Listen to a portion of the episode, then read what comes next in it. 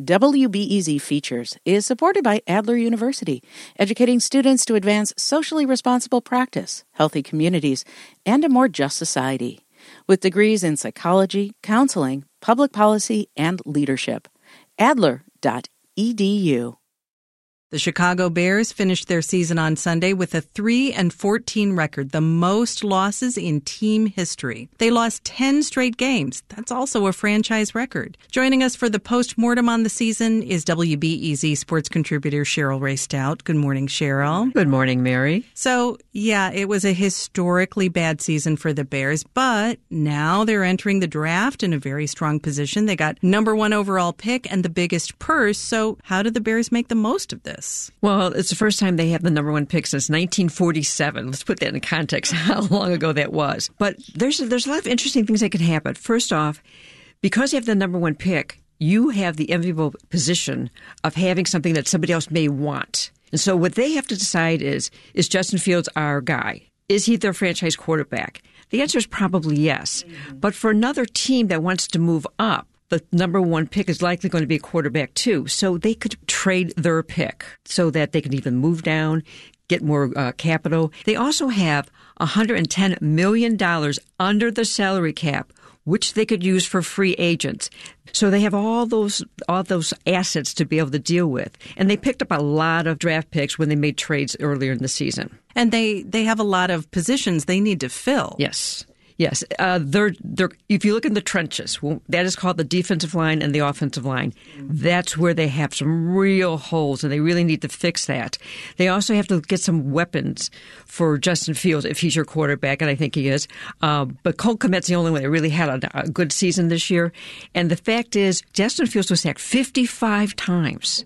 I mean, his body was you know like a rag doll being knocked around all, all the way he was. So you have to protect him. Let's talk about the Justin Fields of it all. Did he prove himself as a franchise quarterback? I think he's done a lot of things right. He broke the Bears' single season uh, rushing record for a quarterback.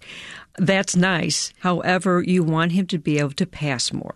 You want him to be able to connect with receivers. You want him to be able to really, in the crunch time, when it's down to the fourth quarter where you have to win, he's got to be able to perform there. And that's something that wasn't happening this season. There's a new Bears president coming in the next few weeks. Is that right? We're hearing that should happen very, very soon. Uh, Ted Phillips will be retiring in February. And the odds on favorite right now is Kevin Warren. He's a Big Ten commissioner. And he came from the Minnesota Vikings. And this is where it's interesting. He helped build their stadium there. So he's got that cachet when he, if he gets this job. The other thing is he's familiar with the NFL.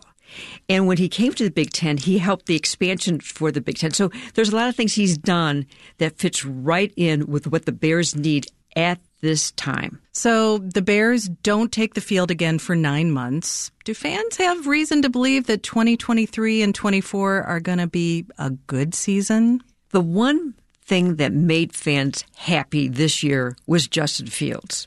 When he started running the ball, when they designed plays for him, when they had a little mini break there and they changed the offense around him, he brought excitement. Yes, of course they want them to win, and Justin Fields has to be able to perform in you know in the fourth quarter, be able to you know be able to get those wins. But Justin Fields is one of those players that has brought a lot of excitement back to the Bears, even though they were 3 and 14. Now, the other thing is that the Bears are going to be playing a loser's I should say the, the losers bracket, you know, like it is in, in, in basketball, but they play the, the last place schedule. And that last place schedule means that your opponents are just as bad as you are, maybe a little bit better. But it gives you the ability to be able to build wins. And as long as Ryan Poles is able to give the assets to Matt Eberflus to be able to do it on the field with the Justin Fields, with other things, fans should be excited. Cheryl Raye Stout covers sports for WBEZ. Thanks so much, Cheryl. Thank you, Mary.